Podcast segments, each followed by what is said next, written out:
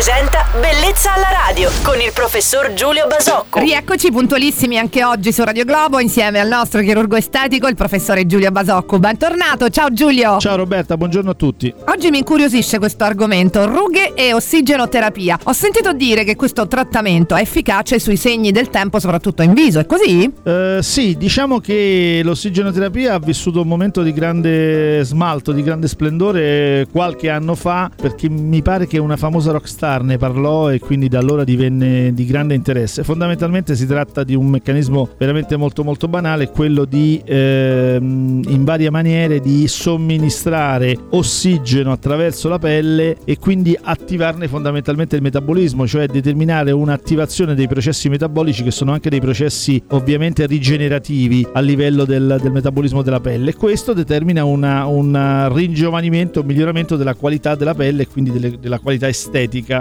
che noi andiamo a cercare. Ok, ho capito. E so che i risultati però non durano a lungo, è vero Giulio? Ma no, diciamo che questo non è vero perché qui non parliamo di trattamenti che hanno come obiettivo quello di dare volume, di stendere rughe o altro, ma di nutrire. Quindi il nutrimento quando esaurisce il suo effetto avrai, eh, daremo altro nutrimento, ma non c'è un periodo di durata di un trattamento come questo. Ringrazio il nostro chirurgo estetico Giulio Basocco per aver fatto chiarezza su alcuni miei dubbi legati al tema delle rughe e per chi volesse scrivere al nostro professore può inviare una mail a bellezzalaradio.it. Buon weekend Giulio! Ciao Roberta e buona giornata a tutti! Bellezza alla radio.